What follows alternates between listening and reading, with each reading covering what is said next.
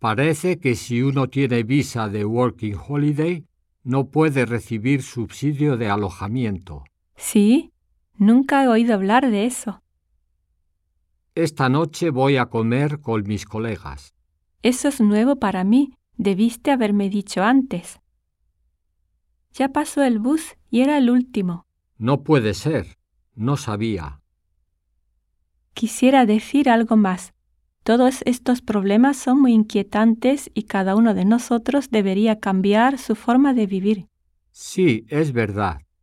Gracias, Marcela, por tu exposición.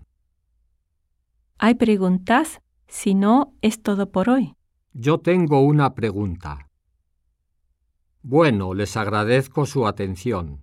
Gracias. Nuevamente les recuerdo. Él es el profesor Juan Martínez de la Universidad Autónoma del Estado de México.